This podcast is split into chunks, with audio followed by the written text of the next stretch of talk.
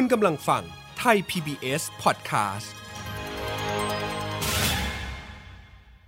This is Thai PBS Podcast. View the world via the voice. อนิจจา ผมจากหมู่บ้านไทยเจริญมาอยู่ไกลไม่ได้นาน ได้ทราบข่าวว่า พี่ธรรมนุเปลี่ยนใจโดยกระทันหัน ร่วมกับคณะของพี่ธรรมนุบางคน ประกาศล้มเลิกกติกาหมู่บ้าน และเลิกสมัชชาเสียโดยสิ้นเชิง หวนกลับไปใช้วิธีปกครองหมู่บ้านตามอำเภอใจของผู้ใหญ่บ้านกับคณะ ซึ่งในกรณีนี้ ก็ยังคงเป็นพี่ธรรมนุกับรองผู้ใหญ่บ้าน ผู้ช่วยผู้ใหญ่บ้านชุดเดิมนั่นเอง เพียงแต่มีน้อยคนลง พี่ธรรมนุก็หกสิบเศษ ผมก็ใกล้จะหกสิบเข้าไปทุกที ต่างก็จะลาโลกกันไปในไม่ช้า ผมก็มีความทะเยอทะยานเช่นเดียวกับพี่ธรรมนุที่จะทิ้งโลกและหมู่บ้านไทยเจริญไว้ให้ลูกหลาน เป็นโลกและหมู่บ้านที่น่าอยู่ มีความสงบสุข เป็นไทยสมชื่อ และเจริญสมหวัง ปัจจัยสำคัญของความเป็นไทยและความเจริญคือ ความสามารถที่จะเปลี่ยนแปลงอะไรในหมู่บ้านของเรา โดยสันติวิธี และเป็นไปตามกติกา ถ้าเราทำได้เพียงเท่านี้ แม้จะไม่สามารถทำอย่างอื่นได้มากนัก ผมว่าพี่ธรรมนุจะมีบุญคุณแก่เยาวชนของเราอย่างเหลือหลายด้วยความรักใคร่เคารพในพี่ธรรมนุ ผมจึงขอเรียนวิงวอนให้ได้โปรดเร่งให้มีกติกาหมู่บ้านขึ้นเถิดโดยเร็วที่สุด ในกลางปี 2515 หรืออย่างช้าก็อย่าให้ข้ามปีไป โปรดอำนวยให้ชาวบ้านไทยเจริญ มีสิทธิเสรีภาพตามหลักประชาธรรม สามารถเลือกตั้งสมัชชาขึ้นโดยเร็ว อย่างที่พี่ธรรมนุได้ทำมาแล้ว ก็จะเป็นบุญคุณแก่ชาวบ้านไทยเจริญ อย่างเหลือขนานา ทั้งในปัจจุบันและอนาคตการบางส่วนจากจดหมายของนายเข้มเย็นยิ่ง เรียนนายธรรมนุเกียรติก้อง ผู้ใหญ่บ้านไทยเจริญ เมื่อเดือนกุมภาพันธ์ 2515 พิมพ์ครั้งแรกในเศรษฐศาสตร์สารฉบับชาวบ้าน ปีที่ 1 ฉบับที่ 3 มีนาคม 2515 สวัสดีครับคุณผู้ฟังต้อนรับเข้าสู่รายการรอยจารึกบันทึกสยามทางไทย PBS Podcast กับผมกสิดิตอนันทนาทรที่จะฟื้นอดีตของประวัติศาสตร์สังคมไทย ซึ่งส่งผลต่อความเปลี่ยนแปลงที่เกิดขึ้น ทั้งทางการเมืองเศรษฐกิจ สังคม และศิลปวัฒนธรรม ผ่านเรื่องราวของบุคคลต่างๆ ในหน้าประวัติศาสตร์ไทยครับรอยจารึกบันทึกสยามกับกสิดิต อนันทนาทรคุณผู้ฟังครับเมื่อวันที่ 17 พฤศจิกายน 2514 จอมพลถนอมกิติขจรได้รัฐประหารยึดอำนาจรัฐบาลของตัวเองนะครับ ยกเลิกรัฐธรรมนูญ 2511 ที่ใช้เวลาล่างมาเกือบ 10 ปี และปกครองประเทศด้วยกลุ่มคณะทหารในเวลานั้น อดีตผู้ว่าการธนาคารแห่งประเทศไทย คณะบดีคณะเศรษฐศาสตร์ มหาวิทยาลัยธรรมศาสตร์ ดรป่วยอึ้งพากร ซึ่งได้รับเชิญไปสอนที่มหาวิทยาลัยเคมบริดจ์ประเทศอังกฤษ ได้แสดงจุดยืนคัดค้านการรัฐประหารอย่างชัดเจน ผ่านข้อเขียนที่ชื่อจดหมายของในเข้มเย็นยิ่ง ซึ่งเป็นนามแฝงของท่านขณะที่เป็นเสรีไทย เรียนนายธรรมนุเกียรติก้อง ก็คือจอมพลถนอมกิติขจรครับ คุณผู้ฟังครับวันนี้ผมอยู่กับอาจารย์สุรักษ์ศิวรักษ์ปัญญาชนสยาม ที่รู้จักคุ้นเคยกับอาจารย์ป่วยเป็นอย่างดี และมีโอกาสพบกับอาจารย์ป่วยที่ประเทศอังกฤษหลายครั้งด้วยครับ ครับสวัสดีครับ อาจารย์สุรักษ์ครับ อาจารย์ป่วยเป็นผู้ว่าการธนาคารแห่งประเทศไทยยาวนานกว่า 12 ปีนะครับ ทั้งในยุคของจอมพลสฤษดิ์ธนรัตน์และจอมพลถนอมกิติขจรครับ อาจารย์ป่วยยังดำรงตำแหน่งสำคัญในวงราชการอีกหลายตำแหน่งครับ อาจารย์ป่วยมีจุดยืนยังไงกับการทำงานให้กับรัฐบาลทหารครับอาจารย์ คือท่านต้องการความเป็นประชาธิปไตยครับ อันนี้จุดยืนที่ท่านท่านต้องการชัดเจน และเมื่อท่านเป็นผู้ว่าการธนาคารประเทศไทย แม้สฤษดิ์ธนรัตน์จะเป็นเผด็จการที่ร้ายแรง ก็ไม่กล้าเข้าไปก้าวไกายกับงานของท่าน คือท่านสามารถประคับประคองตัวท่านเอง ให้ทำงานรับราชการสนองพระเดชพระคุณได้ โดยเผด็จการไม่มาก้าวไกายแล้วจอมพลถนอมกับอาจารย์ป่วยล่ะครับ จอมพลถนอมกับกับอาจารย์ป่วยเนี่ยก็รักใคร่กันมากนะครับ เพราะคุณถนอมเขารู้ว่าคุณป่วยมีความสามารถอะไรก็ตามที่เป็นกิจการงานที่ต้องใช้ความสามารถ เขาจะมอบให้คุณป่วยทำเพราะฉะนั้นนอกจากเป็นผู้ว่าการธนาคารชาติแล้ว ท่านยังเป็นผู้ที่ทำงานอะไรต่างๆ ช่วยจอมพลถนอมบริหารบ้านเมืองมากมายกายกอง ยกเว้นแต่ว่าไม่ได้เป็นรัฐมนตรีเท่านั้นเองผมจำได้ว่าในตำแหน่งหน้าที่ราชการที่อาจารย์ป่วยได้รับมอบหมายมันมีตำแหน่งแปลกๆด้วยนะครับอาจารย์อย่างเช่นเป็นประธานคณะกรรมการเรื่องท่อระบายน้ำโสโครกในกรุงเทพมหานครแบบเนี้ยครับ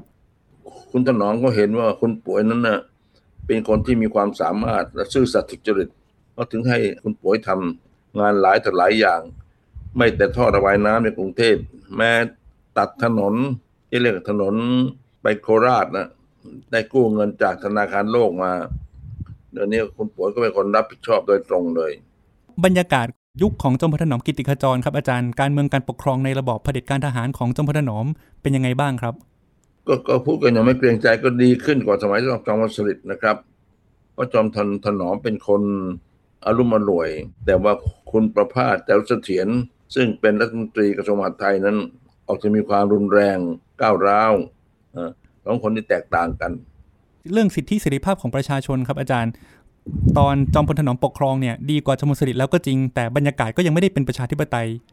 ร่างรัฐธรรมนูญอยู่นานนะครับ จอมพลสฤษดิ์ยึดอำนาจได้เนี่ยก็ล้มรัฐธรรมนูญต่างๆ แล้วก็ให้ร่างรัฐธรรมนูญใหม่ เคราะดีนะครับ เลือกเอาคุณทวี บุญยเกตเป็นรองประธานสภาร่างพอตัวประธานตายประธานสภาคนเนี้ยเป็นคุณหลวงเป็นอาจารย์ของจอมพลสฤษดิ์ที่โรงเรียนในร้อยจปรพอคุณหลวงนี่ตายแล้วเนี่ยคุณทวีท่านเป็นประธานท่านเร่งในร่างรัฐธรรมนูญสำเร็จออกมา รู้สึกจะปี2511 หลังจากมีรัฐธรรมนูญ 2511 ครับ มีการเลือกตั้งมา รัฐสภามันมีความวุ่นวายยังไงบ้างครับอาจารย์ จอมพลถนอมเขาเลยต้องยึดอำนาจตัวเองในปี 14 ครับ อันนี้เป็นข้ออ้างของทหารตลอดเวลานะครับ เพราะการมีรัฐสภาแน่นอน พวกสสก็ต้องพูดมาก บางคนก็สุจริต บางคนก็ทุจริต อันนี้จะต้องใช้ความฉลาดในการปกครอง แต่จอมพลถนอมไม่ฉลาดในเรื่องนี้ พอเห็นพวกสสวุ่นวายก็ ปิดสภาอีกยึดอำนาจอีก ทหารเขาไม่คุ้นเคยกับการปกครองแบบรัฐสภาเป็นที่น่าเสียดายตอนที่เกิดเหตุการณ์ในปี14อาจารย์อยู่ที่ไหนครับอาจารย์ ผมก็รู้จักอยู่อยู่อยู่กรุงเทพนี่แหละมั้งมันก็อึมครึมนะครับ เราก็รู้สึกว่าอ๋อมันเพิ่งจะแย้มประชาธิปไตยออกมาไม่ทันไรเลยหุบเข้าไปอีกแล้วเราก็รู้สึกเสียดายรู้สึกเสียใจนะครับ แต่ตอนนั้นผมยังเด็กอยู่มากก็ไม่สามารถทำอะไรได้มาก นอกจากเขียนลง วารสารสังคมศาสตร์ปริทัศน์และผมเอาวารสารอย่างอื่นด้วย ผมก็โจมตีหลายทางครับ แต่เสียงของผมก็เป็นเสียงเล็กเสียงน้อย เสียงนกเสียงกา ไม่มีความหมายเท่าไหร่ แต่ผมก็สามารถอวดได้ว่าเป็นเสียงหนึ่ง ซึ่งต่อต้านรัฐประหารต่อต้านการล้มเลิกประชาธิปไตย การต่อต้านเลิกล้มรัฐธรรมนูญ เหตุการณ์นี้เกิดขึ้นก่อน 14 ตุลาคมประมาณสัก 2 ปีนะครับ 14 ตุลาคมเกิด 2516 รัฐประหารของจอมพลถนอมกิติขจรในครั้งนี้เกิดพฤศจิกายน 2014 บรรยากาศของปัญญาชนหรือว่านิสิตนักศึกษา ตื่นตัวทางการเมืองมากขึ้นไหมครับอาจารย์ ตั้งแต่มีนิตยสารอย่างสังคมศาสตร์ปริทัศน์ที่อาจารย์ทำขึ้นมาเนี่ยครับตื่นตัวมากขึ้นครับ โดยเฉพาะเมื่อเมื่อจอมพลถนอมล้มรัฐสภา ก็มีคนเรียกร้องต้องการให้สภากลับมา ต้องการให้มีรัฐธรรมนูญกลับมา มันมีการเรียกร้อง แม้จะเป็นจำนวนไม่มากนัก แต่ก็มีการต่อสู้เรียกร้องเสรีภาพมากขึ้น แล้วกรณีของอาจารย์ปุ๋ยอึ้งพากรครับ ที่ท่านมาเขียนจดหมายในเข้มเย็นยิ่งเนะครับ มีผลสะเทือนยังไงบ้างครับ ในสังคมไทย เป็นฟางเส้นสุดท้ายเลยนะครับ ที่จอมพลถนอมจะรับได้ เพราะเขาเห็นว่าคุณป่วยนี่อย่างน้อยเป็นเพื่อนกับเขาหวังดีกับเขาแต่ทำไงถึงมาท้าทายเขาแบบนี้ ทั้งทั้งที่จดหมายในเข้มเย็นยิ่งเนี่ยเขียนอย่างเรียบร้อย อย่างไพเราะเพราะพริ้งอ่อนน้อมถ่อมตัว แต่ไม่เป็นแทงใจดำของจอมพลถนอมเขาถึงโกรธมากเลย อะไรที่อาจารย์รู้สึกว่ามันเป็นเป็นแทงใจดำครับ เพราะว่าในจดหมายก็เรียกพี่ธรรมนุด้วยความรักความเคารพอยู่ตลอดเลยครับ อาจารย์เขาเห็นว่าคุณป่วยแม้จะพูดจัดจาอย่างเรียบร้อยยังไงก็ตามคือเรื่องพวกนี้ถ้าพูดแบบไทยๆเขาต้องคุยกันเป็นส่วนตัว เขียนจดหมายมาไม่ได้ แต่อาจารย์ป่วยท่านอยู่เคมบริดจ์ท่านจะคุยเป็นส่วนตัวได้ยังไงท่านก็ต้องเขียนจดหมาย ก็เขียนอย่างอย่างน่ารักอย่างไพเราะ แต่ว่าเนี่ยไม่ไปแทงใจดำเขาเขารับไม่ได้เลย เป็นเรื่องเป็นเรื่องเรียกเรียกเรียกได้ว่า มิตรภาพขาดสะบั้นลงไปเลย ในแง่ของถนอมกิติขจรจดหมายฉบับนี้ของอาจารย์ป๋วยอึ้งพากรนะครับคุณผู้ฟังมีความสำคัญมากนะครับ อาจารย์ป๋วยเปรียบประเทศไทยเป็นหมู่บ้านไทยเจริญนะครับ เปรียบจอมพลถนอมกิติขจรเป็นผู้ใหญ่บ้านชื่อธรรมนุเกียรติก้องเนี่ยนะครับ อาจารย์ป๋วยบอกว่ามีกติกาหมู่บ้านดีกว่าไม่มีนะครับ ให้ประชาชนในหมู่บ้านมีสิทธิ์มีเสียงดีกว่าที่จะไม่มีนะครับ อันนี้เป็นข้อเสนอสำคัญที่อาจารย์ป๋วยเขียนมาถึงจอมพลถนอมกิติขจรนะครับ คุณผู้ฟังครับ ในทางประวัติศาสตร์เนี่ยอาจารย์ป่วยเคยเขียนไว้นะครับ บันทึกไว้ว่าจริง ๆ ส่งเป็นจดหมายส่วนตัวมาถึงจอมพลถนอมกิติขจรแล้วนะครับ แต่จอมพลถนอมไม่ตอบนะครับ อาจารย์ป่วยก็เลยส่งมาที่คณะเศรษฐศาสตร์ธรรมศาสตร์นะครับมีกลุ่มลูกศิษย์ลูกหาที่ได้รับจดหมายนี้นะครับแล้วก็มีการเอาไปตีพิมพ์นะครับในเศรษฐศาสตร์สารฉบับชาวบ้าน ตอนแรกที่ตีพิมพ์ก็ เอาไปลงว่าเป็นเรื่องสั้นนะครับจะได้ลดทอนความรุนแรงทางการเมืองลงไป อันนี้ก็เป็นผลอันหนึ่งซึ่งมีการเสนอนะครับว่าจดหมายของอาจารย์ป่วยเนี่ยจดหมายในเข้มเย็นยิ่งเนี่ยเป็นเหมือนประกายไฟเป็นคบเพลิงนะครับทำให้ขบวนการนิสิตนักศึกษาตื่นเต้นตื่นตัวขึ้นมานะครับว่าอย่างน้อยมีผู้หลักผู้ใหญ่ในบ้านเมืองเนี่ยที่เห็นความสำคัญของประชาธิปไตยนะครับ อาจารย์ครับในช่วงเวลานั้นนะครับอาจารย์เมื่อกี้อาจารย์พูดว่าอาจารย์ป่วยอยู่ที่อังกฤษก็เลยต้องเขียนเป็นจดหมายในเข้มมา อาจารย์ป่วยไปทำอะไรที่อังกฤษครับทำไมถึงต้องไปสอนหนังสือที่เคมบริดจ์คืออาจารย์ป่วยเนี่ยเมื่อออกจากธนาคารชาติ มาเป็นอาจารย์คณะบดีคณะเศรษฐศาสตร์ที่ธรรมศาสตร์ก็เรียกว่าทำงานครึ่งเวลาเท่านั้นเอง ที่ท่านต้องการออกจากธนาคารชาติทั้งหมดเลย อยากจะทุ่มชีวิตให้กับการศึกษาทั้งหมด ในบรรปลายชีวิตครั้งแรกก็ไปอยู่ที่ปรินซันที่สหรัฐก่อน คือท่านต้องการจะรู้ว่าไอ้ทำนักศึกษาตอนนั้นมันเคลื่อนไหวกันยังไงเห็นมันศึกษามันท้าทายจากอะไรกันมาก ท่านก็อยากจะรู้ว่านักศึกษาเป็นยังไงเพื่อจะนำมาประยุกต์ใช้กับเมืองไทย ก็เช่นเดียวกัน หลังจากไปที่อเมริกาแล้วก็มาดูที่ซีอังกฤษมันเป็นยังไง นักศึกษาเป็นยังไง เพราะท่านไม่อยากจะสอนหนังสือในขณะที่ไม่รู้เรื่องเลยว่านักศึกษาเป็นยังไงกันบ้าง นี่นี่ผมเข้าใจว่าเป็นท่านต้องการประสบการณ์นี่ที่ผมอยากจะเรียนเพิ่มเติมนะครับ คุณคึกฤทธิ์ปราโมท คุมสยามรัฐอยู่เวลานั้นคุณคึกก็บอกว่าไอ้จดหมายนี่ไม่ไม่จริง ไม่ใช่ไม่ใช่จดหมายคุณป่วยแล้วป่วยก็เขียนจดหมายถึงคุณฤทธิ์เลยบอกครับ จริงครับ ผมเขียนจริง ๆ และผมจะบอกอีกนะครับ มีคนหลายคนตั้งเครื่องหมายคำถามเลย บอกว่าคุณป่วยก็รับใช้ประเด็จการมานานแล้ว เรื่องอะไรครับเพิ่งจะมาตื่นตัวตอนนี้ต้องเข้าใจนะครับ งานการทุกอย่างที่เราทำเนี่ยมันมีทั้งที่คนเห็นด้วยและไม่เห็นด้วย แต่ผลก็คือว่ามันมีผล เหมือนกับฟ้าผ่าลงมาเลยครับ ที่จอมพลถนอมกิติขจร เป็นเพราะว่าอาจารย์ป่วยเป็นข้าราชการชั้นผู้ใหญ่เป็นเหมือนปัญญาชนในสังคมไทยที่ออกมากล้าพูดกับจอมพลถนอมแบบ ชัดเจนว่าต่อต้านหรือว่าคัดค้านการรัฐประหารอย่างนี้หรือเปล่าครับอาจารย์เห็นจะเป็นเช่นนั้นครับ ที่อาจารย์สุรักษ์พูดมานะครับ บอกว่าบรรยากาศ ความอึมครึมทางการเมืองนะครับ มีฝ่ายทหารที่ไม่พอใจอาจารย์ป่วยนะครับทำให้ผมนึกถึงนะครับจดหมายของดรวินยูวิจิตวัฒการนะครับ ซึ่งเป็นรักษาการคณะบดีคณะเศรษฐศาสตร์ที่ธรรมศาสตร์ ในช่วงที่อาจารย์ป่วยไปสอนหนังสือที่เคมบริดจ์นะครับ มีจดหมายตอนหนึ่งนะครับ น่าสนใจมากในเดือนกรกฎาคม 2015 นะครับ ผ่านจากตอนที่อาจารย์ป่วยจะส่งจดหมายในเข้มมาตอนเดือนกุมภาพันธ์แล้วประมาณ 5 เดือนเนี่ย คุณวินยูไปพบอาจารย์ป่วยที่สิงคโปร์นะครับ แล้วก็พอกลับมาที่ธรรมศาสตร์มีการประชุมในมหาวิทยาลัยธรรมศาสตร์นะครับ คุณวินยูได้พบกับอาจารย์จิตติติงสพัฒนะครับ คณะบดีคณะนิติศาสตร์นะครับ อาจารย์จิตติซึ่งเป็นอดีตผู้พิพากษาด้วยเนี่ยนะครับ มากระซิบบอกคุณวินยูนะครับ ให้ไปบอกอาจารย์ป่วยว่าอย่าเพิ่งกลับมาเมืองไทยเลยนะครับ ระยะนี้ยังเป็นระยะที่ไว้ใจใครไม่ได้นะครับ แสดงว่าในบรรยากาศความอึมครึมทางการเมืองแบบนั้น อาจารย์ป่วยก็ได้รับผลกระทบอยู่ไม่ใช่น้อย อาจารย์เคยคุยกับอาจารย์ป่วยไหมครับว่าท่านนึกยังไงถึงลุกขึ้นมาเขียนจดหมายในเข้มเย็นยิ่ง โดยที่มีความเสี่ยงทางการเมืองแบบนี้ด้วยครับ อาจารย์ คุณปุ๋ยเนี่ยท่านเป็นคนเรียบร้อยนะครับ แต่อะไรซึ่งเป็นความเป็นความตาย ความจริงความเท็จ ท่านหยุดไว้ไม่ได้ ท่านต้องทำแม้จะทำแบบเรียบร้อยเพียงไหนก็ตามนี่ที่ผมรู้จักท่านมานะครับ แล้วคุณต้องอย่าลืมนะครับ เมื่อท่านออกมาเคมบริดจ์คราวนี้ จอมทนถนอมสัญญากับท่านเลย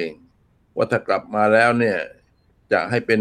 ที่การบดีมหาวิทยาลัยธรรมศาสตร์ แล้วก็จะให้เป็นประธานสภาพัฒนาเศรษฐกิจแห่งชาติ และจะให้เป็นประธานสภาการศึกษา จะให้คุมสามหน่วยงานใหญ่ ๆ เลยนะครับสภาการศึกษานี่หมายความว่าการศึกษาทั้งหมดปฐมมัธยมต่างๆนี่ขึ้นกับสภานี้เลย และสภาพัฒนาเศรษฐกิจนี่คุมเศรษฐกิจแห่งชาติทั้งหมดเลย แล้วมหาวิทยาลัยธรรมศาสตร์ก็เป็นมหาวิทยาลัยสำคัญสามตำแหน่งนี้เป็นตำแหน่งที่อาจารย์ปุ๋ยอยากเป็นทั้งสามอย่างท่านเชื่อท่านจะสามารถบริหารงานทั้งสามแห่งนี้ได้เรียบร้อยเพื่อประโยชน์ของบ้านเมือง แต่เมื่อจดหมายฉบับนี้มาเนี่ย ทั้งหมดเลยจอมพลถนอมปฏิเสธไม่ให้ตำแหน่งทั้งทั้งหมดเลย คุณป่วยเลยต้องลาออกจากราชการ แต่อาจารย์คิดว่าอาจารย์ป่วยตัดสินใจถูกไหมครับ ที่แสดงจุดยืนแบบนั้นแล้วเสียโอกาสที่จะทำงานอย่างที่ตัวเองอยากทำไป เป็นคนที่มีความกล้ามากครับ เพราะมันสูญเสียทุกอย่างนะครับ เพียงไกลเกลี่ยเล็กน้อยก็ไม่ต้องสูญเสียอะไร แต่ว่าบางอย่างเนี่ยมันไกลเกลี่ยไม่ได้ อันนี้เป็นจุดยืนที่สำคัญของอาจารย์ป่วยที่ผมรับนับถือท่านตลอดมา อาจารย์พูดถึงจุดยืนของอาจารย์ป่วยที่สำคัญนะครับทำให้ผมนึกถึงอีกเรื่องหนึ่งนะครับที่เกิดขึ้นในปลายปี 2513 ก่อนที่จะเกิดเหตุการณ์จดหมายในเข้มเนี่ยนะครับก็คือการที่อาจารย์ป่วย เดินทางไปพบกับอาจารย์ปรีดีพนมยงค์ที่ฝรั่งเศสนะครับในปี2513 เนี่ยอาจารย์ปรีดีเพิ่งย้ายที่พำนักนะครับจากการลี้ภัยการเมืองในเมืองจีนเนี่ยมาอยู่ที่ฝรั่งเศส อาจารย์ป่วยมีไปประชุมที่ยุโรปนะครับก็เลยแวะไปเยี่ยมอาจารย์ปรีดีโดยได้แจ้งกับจอมพลถนอมกิติขจรด้วยนะครับ แล้วพอกลับมาก็เป็นข่าวใหญ่เลยนะครับ มีนักข่าวไปสัมภาษณ์อาจารย์ป่วยนะครับ อาจารย์ป่วยเคยเล่าถึงการไปพบอาจารย์ปรีดีด้วยนะครับ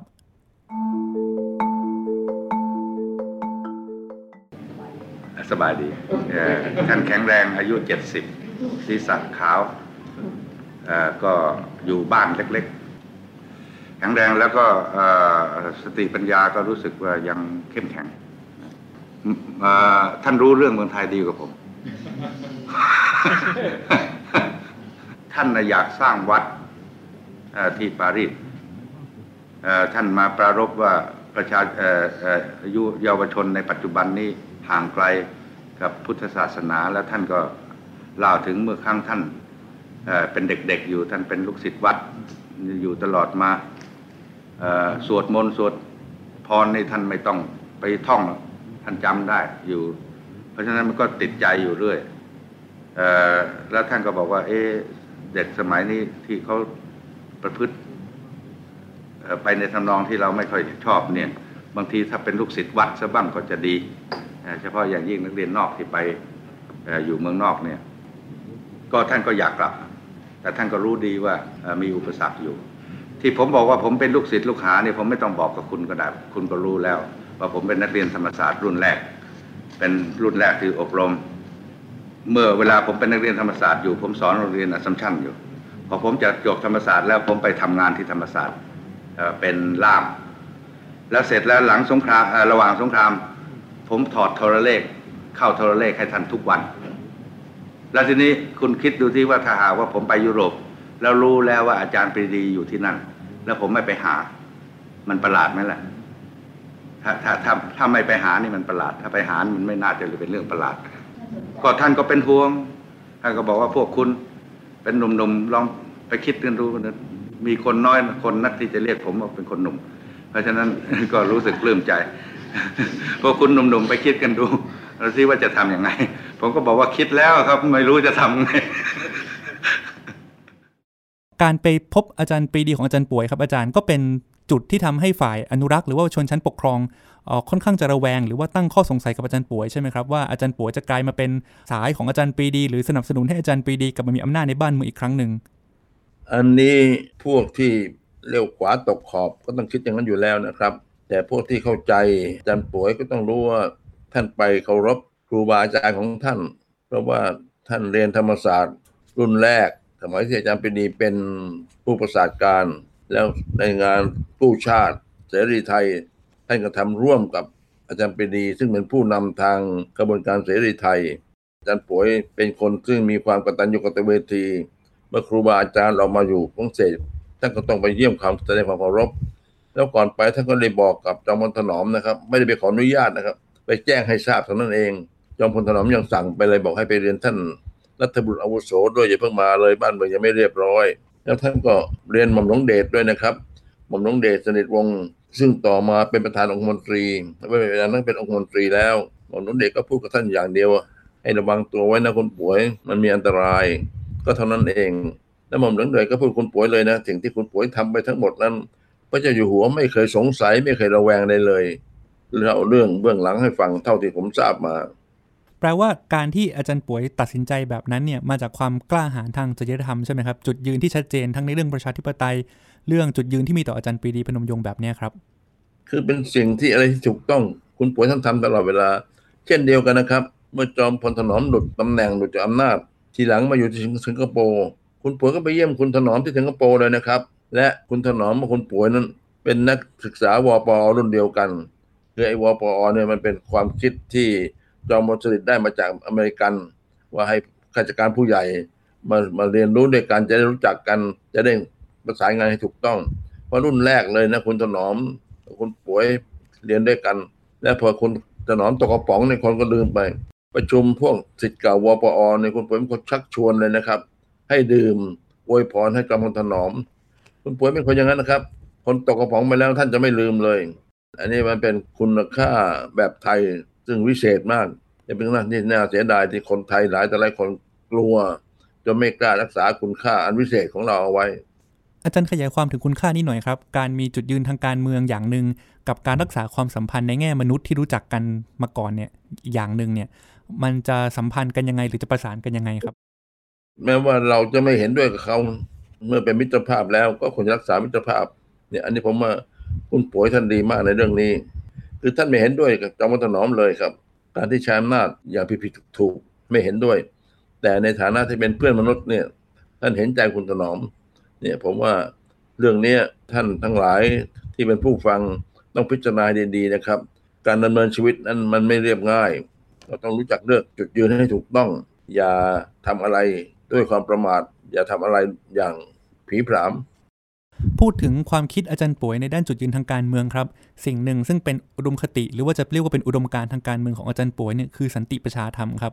อะไรคือสันติประชาธรรมของอาจารย์ป่วยครับอาจารย์ คือหนึ่งนะครับ สันตินี่แปลว่า ไม่ทำร้ายตัวเองและผู้อื่น เมื่ออาจารย์ป่วยเป็นเสรีไทยนั้น ท่านเอาความลับจุดยอดติดตัวมา เพราะฉะนั้นท่านมียาพิษติดตัวมาด้วย ถ้าถูกญี่ปุ่นจับได้เนี่ยท่านจะกลืนข้อความที่ฝากมา และท่านก็จะจะกลืนยาพิษกินฆ่าตัวตายไม่ยอมฆ่าญี่ปุ่นนนี้เป็นจุดยืนที่เข้มแข็งมากเลยนะครับ พร้อมที่จะตายยิ่งกว่าจะฆ่าศัตรูเนี่ยอันนี้ผมเห็นว่าเป็นจุดยืนเด่นที่ท่านอาจจะได้อิทธิพลมาจากภรรยาท่าน เพราะภรรยาท่านนั้นเป็นสิ่งที่ฝรั่งเรียกแปซิฟิสไม่ยอมลบลาฆ่าฟันใครเป็นอันขาด แต่อาจารย์ป่วยไม่ถึงขนาดนั้น ท่านยอมเสี่ยงชีวิตเพื่อช่วยบ้านช่วยเมือง มาเป็นเสรีไทย ประชาธรรมก็คือว่า การปกครองบ้านเมืองนะอาจารย์ป่วยเห็นว่าประชาธิปไตยดีที่สุด แต่ประชาธิปไตยเนี่ยไม่มีหลายรูปแบบครับ ประชาธิปไตยแบบสิงคโปร์ก็มีการเลือกตั้งทุก4ปี แต่พรรค PAP ได้มาคุมมาตลอด แล้วก็คนสิงคโปร์ก็ร่ำรวย แต่ปราศจากเสรีภาพในการพูดในการเขียน ซึ่งผมเรียกคนสิงคโปร์เนี่เป็นสัตว์เศรษฐกิจ ไม่ใช่มนุษย์ที่แท้ มนุษย์ที่แท้ต้องมีเสรีภาพในการแสดงออก ราะฉะนั้นอาจารย์ป่วยท่านเน้นมากครับเสรีภาพในการแสดงออก แต่เสรีภาพที่ว่านี้จะต้องเน้นที่สันติประชาธรรมกล่าวคือ เมื่อเราคุมเสียงข้างมากได้ ต้องเคารพคนที่มีเสียงข้างน้อย อันนี้สำคัญมากนะครับ เหตุผลหนึ่ง ซึ่งผมไม่ยอมเรียกประเทศไทย เพราะประเทศสยามนั้นหมายถึงพื้นที่ดินแดนแถบนี้เพราะดินแดนสามสี่จังหวัดภาคใต้เนี่ยเขาเป็นมาลายูเขาไม่ใช่ไทย แต่ควรจะอยู่ในราชอาณาจักรเดียวกัน แล้วชื่อสยามเนี่ยมันมาเปลี่ยนเมื่อเผด็จการปอพิมพ์สงครามขึ้นมา แล้วทหารเขารู้สึกว่าเขาเป็นยิ่งใหญ่อันนี้อันนี้ไม่ถูกต้องครับ เพราะฉะนั้นสันติประชาธรรม เราต้องเคารพคนที่มีเสียงข้างน้อยตลอดเวลา อย่าเอาเสียงข้างใหญ่ เอาชนะอย่างเดียว เพราะเรามีเสียงข้างมาก เราพูดถึงบริบททางการเมืองไปนะครับ ตั้งแต่ปี2514 จอมพลถนอมยึดอำนาจตัวเองนะครับ2015 อาจารย์ป่วยเขียนจดหมายในเข้มเย็นยิ่งคัดค้านการกระทำเช่นนั้นนะครับ 2016 ในวันที่ 14 ตุลาคม นักศึกษาประชาชนนะครับ เคลื่อนไหว ขับไล่เผด็จการทหารจอมพลถนอมกิติกาจรเนี่ยออกจากตำแหน่งไปได้ หลังจาก 14 ตุลาก็มีกระแสเรียกร้องให้อาจารย์ป่วยมามีตำแหน่งทางการเมืองนะครับ บางคนบอกอยากให้เป็นนายก บางคนอยากให้เป็นรัฐมนตรีคลังทำไมอาจารย์ป่วยถึงไม่รับตำแหน่งทางการเมืองแบบนั้นเลยครับอาจารย์ครับ ท่านบอกว่าท่านได้สาบานไว้ชัดเจนเลยนะครับ ว่าตราบใดที่ยังไม่หมดอายุเกษียณราชการ ท่านจะไม่เล่นการเมือง ท่านไม่อยากจะเอาตำแหน่งในทางราชการมาก้าวไก่ายกับการเมือง เพราะฉะนั้นท่านปฏิเสธในการที่จะรับใช้เผด็จการเพื่อจะรับตำแหน่งทางการเมือง เมื่อจอมพลสฤษดิ์ยึดอำนาจ เสนอให้อาจารย์ป่วยเป็นผู้ว่าการธนาคารชาติด้วย เสนอให้เป็นรัฐมนตรีว่าการกระทรวงการคลังด้วย ทุกคนก็กลัวจอมพลสฤษดิ์มากครับเวลานั้นอาจารย์ป่วยกล้าเลยนะครับ ตอนนั้นถ้าอยู่ที่อังกฤษ เพราะพี่ชายผมเนี่ยอยู่ที่อังกฤษเป็นคนรับใช้คนป่วยใส่โค้ด รับทางราชการส่งมาให้จอมพลสฤษดิ์คุณป่วยถึงถามว่าท่านนายกต้องการคนตบัดสัตว์หรือเพราะผมได้สาบานแม้กับพระแก้วมรกตแล้วว่าตราบใดที่อายุยังไม่พ้นจากจากจากกำหนดรับราชการ คืออายุยังไม่ครบ 60 ปี จะไม่รับตำแหน่งการเมือง ถ้ารับตำแหน่งการตอนนี้ก็สมปฏิบัติสัตว์ท่านนายกคงไม่ต้องการคนปฏิบัติสัตว์ก็ต้องชมนะจอมพลสฤษดิ์ก็ยอมนะครับ รับว่าคนป่วยเป็นคนที่รักษาสัจจะ มาสำคัญเป็นอย่างยิ่ง อาจารย์เคยเล่าไว้นะครับ ว่าอาจารย์ป่วยสนใจตำแหน่งทางการเมืองเหมือนกัน คือการเป็นผู้ว่ากทม ครับ ท่านบอกว่าคุยกับผมนะครับ บอกคุณตุลักษ์อย่านึกว่าผมเป็นคนไม่มักใหญ่ไฟสูงนะผมมักใหญ่ไฟสูงอยู่สองสาอย่าง อย่างหนึ่งเนี่ยผมอยากเป็นอธิการบดีมหาวิทยาลัยธรรมศาสตร์ อีกอย่างหนึ่งผมอยากเป็นผู้ว่าราชการกทม แต่ต้องเลือกตั้งนะ แต่งตั้งผมไม่เอา แต่ท่านก็ สมความปรารถนาที่ได้เป็นอธิการบดีธรรมศาสตร์ แต่ว่าไม่ได้สมความปรารถนาในเรื่องของกทม เพราะกทมเนี่ยมันเป็นแหล่งสำคัญเลยครับ ถ้าปกครองดีๆเนี่ยคนจะได้รับความสุข จะได้น้ำสะอาด น้ำใสไฟมาสำคัญมากเลยครับ แต่คุณป่วยเป็นผู้ว่าการกรุงเทพมหานครผมเชื่อเลย ท่านจะต้องลอกแม่น้ำเจ้าพระยาให้ให้สะอาดคลองกับแม่น้ำโยงใยถึงกัน ถ้าเป็นคนที่มองเห็นอะไรต่างๆ ชัดเจนและกล้าทำผมเชื่อเลย แต่ท่านมีส่วนในการปกครองกทมเนี่ยท่านจะคงจะใช้เงินส่วนหนึ่ง อุดหนุนช่วยศิลปิน เพราะความงามความไพเราะมันไปด้วยกันกันดีอยู่ดี แม้ที่ท่านเป็นผู้ว่าการธนาคารชาติ ท่านเป็นคนแรกเลยนะครับ ที่ธนาคารชาติมีเงินงบประมาณส่วนหนึ่ง ซื้อภาพเขียนจากจิตรกรทั้งวันสำคัญ มีการอุดหนุนศิลปิน เพราะว่าเงินทองอย่างเดียวไม่พอ มนุษย์เราต้องมีต้องการความงามความไพเราะด้วย จุดยืนของท่านมั่นคงแน่นอน เพื่อประโยชน์สุขของราษฎรส่วนใหญ่ มีคำหนึ่งที่อาจารย์ป่วยมักจะพูดถึงในปฐกถาของท่านนะครับ ความจริงความดีความงาม ในทัศนะของอาจารย์เนี่ยอาจารย์ป่วยทำไมถึงผลักดันสิ่งเหล่านี้ไว้ครับ อาจารย์พูดถึงบทบาทของศิลปะ ความกล้าหาญความดีงามเหล่านี้ครับเพราะว่าไอ้ความงามเนี่ยมันช่วยให้คนไม่กล้าวนะแล้วโดยเฉพาะในช่วงสุดท้ายของท่านเนี่ยนะครับ ที่อยู่ที่อังกฤษเนี่ย ท่านพูดไม่ได้แล้วนะแต่ท่านฟังเพลงไทยตลอดเวลา ผมยังจำได้เลย ผมไปคุณพิภพธงชัย ปีนึงคุณพ่อบอกโอ้ยไอ้เครื่องอัดเทปที่คุณป่วยฟังมันเก่าเต็มทีแล้ว ตอนนั้นผมไปอังกฤษทุกปี ปีถัดไปคุณคุณพิภพก็ซื้อเครื่องอัดเทปใหม่ให้ผมไป แล้วก็เอาเทปเพลงใหม่ ๆ ไปให้ไป คุณป่วยรับเฉพาะเทปเพลงครับ เครื่องอัดเทปใหม่คืนมาเลยคือของเก่ายังใช้ได้ท่านยังใช้อยู่ แต่การฟังเพลงสำหรับท่านแล้วมันเป็นความไพเราะ เป็นความงามที่ทำลงชีวิตของท่าน ไม่ให้ฟุบแฟบลงไป เพราะฉะนั้นความงามสำคัญมากนะครับ และคนที่มีความงามแล้วเนี่ย ก็กล้าแสวงหาความดี กล้าแสวงหาความจริงมันไปด้วยกันครับ แต่มนุษย์ปราศจากความงาม มักจะมองไม่เห็นความดี และมนุษย์มองไม่เห็นความดีก็จะไม่แสวงหาความจริง เพราะฉะนั้นความดีความงามความจริงเนี่ยต้องอิงอาศัยซึ่งกันและกัน แล้วในชีวิตของอาจารย์ป่วยที่อาจารย์ได้รู้จักอาจารย์ป่วยมาหลายบทบาทหลายมิติ ทั้งในเมืองไทยทั้งในต่างประเทศ ทั้งในเวลาซึ่งท่านเป็นใหญ่ในราชการ และในเวลาซึ่งท่านกลายเป็นผู้ลี้ภัยไกลๆก็ได้นะครับ ต้องอยู่ในอังกฤษจนตราบถึงแก่อนิจกรรมไป อะไรเป็นข้อคิดของชีวิตอาจารย์ป่วยที่คนรุ่นหลังควรจะเอาเยี่ยงเอาอย่างครับ เรารู้จักอาจารย์ป่วยอึ้งภากรยังไงดีครับใช้คำภาษาบาลีก็สันตุถีนะครับ สันโดษพุทธเจ้าบอก สันโดษเนี่ยรู้จักยุติความต้องการ ไม่ต้องการความต้องการอะไรมาก จากความจำเป็นของชีวิต แม้เมื่อท่านเป็นผู้ว่าการธนาคารประเทศไทยแต่ก่อนนี้ผมไปกินข้าวท่านท่านทุกเดือนนะครับ ที่ธนาคารประเทศไทยมีสโมสรใหญ่โตดีแม่น้ำครับ แต่เราไปกินอะไรกันรู้ไหมกินข้าวต้มกุ้ยกินง่ายๆครับกินข้าวต้มเนี่ยแล้วผมยังจำได้เลย เมื่อท่านไปอยู่เคมบริดจ์ไอ้เขาเขียนจดหมายในเข้มเนี่ย ผมกับภรรยาไปอังกฤษสิ้นเดือนท่านจะลงมาอยู่กับเมียท่านวันจันทร์กลับไป เคมบริดผมก็ไปกับท่านท่านรับผมไปกับเมียผม และท่านก็ถามผมสุรักอยากกินอะไร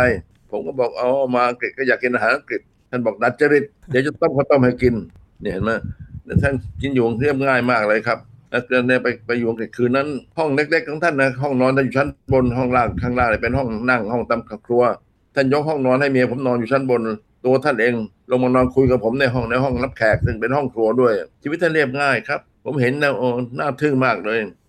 วันนี้ขอบคุณอาจารย์สุรักษ์มากนะครับ ที่มาเล่าให้เราฟังถึงเบื้องหลังของเหตุการณ์สำคัญในประวัติศาสตร์นะครับการเขียนจดหมายในเข้มเย็นยิ่งของอาจารย์ป่วยที่แสดงจุดยืนอันเข้มแข็งแต่เย็นยิ่งนะครับภายใต้กระบอบเผด็จการทหารในยุคจอมพลถนอมกิติกจรให้พวกเราได้ฟัง รวมถึงเกร็ดเล็กเกร็ดน้อยในทางประวัติศาสตร์นะครับโดยเฉพาะความสันโดษและก็ข้าวต้มของอาจารย์ป่วยขอบคุณอาจารย์สุรักษ์มากนะครับครับสวัสดีครับคุณผู้ฟังติดตามรายการรอยจารึกบันทึกสยามได้ทางไทย PBS Podcast ทั้งทางเว็บไซต์และแอปพลิเคชันสำหรับวันนี้ผมลาคุณผู้ฟังแล้วครับ สวัสดีครับ ติดตามรายการทางเว็บไซต์และแอปพลิเคชันของไทย PBS Podcast Spotify SoundCloud Google Podcast Apple Podcast และ YouTube Channel Thai PBS Podcast Thai PBS Podcast View the world via the voice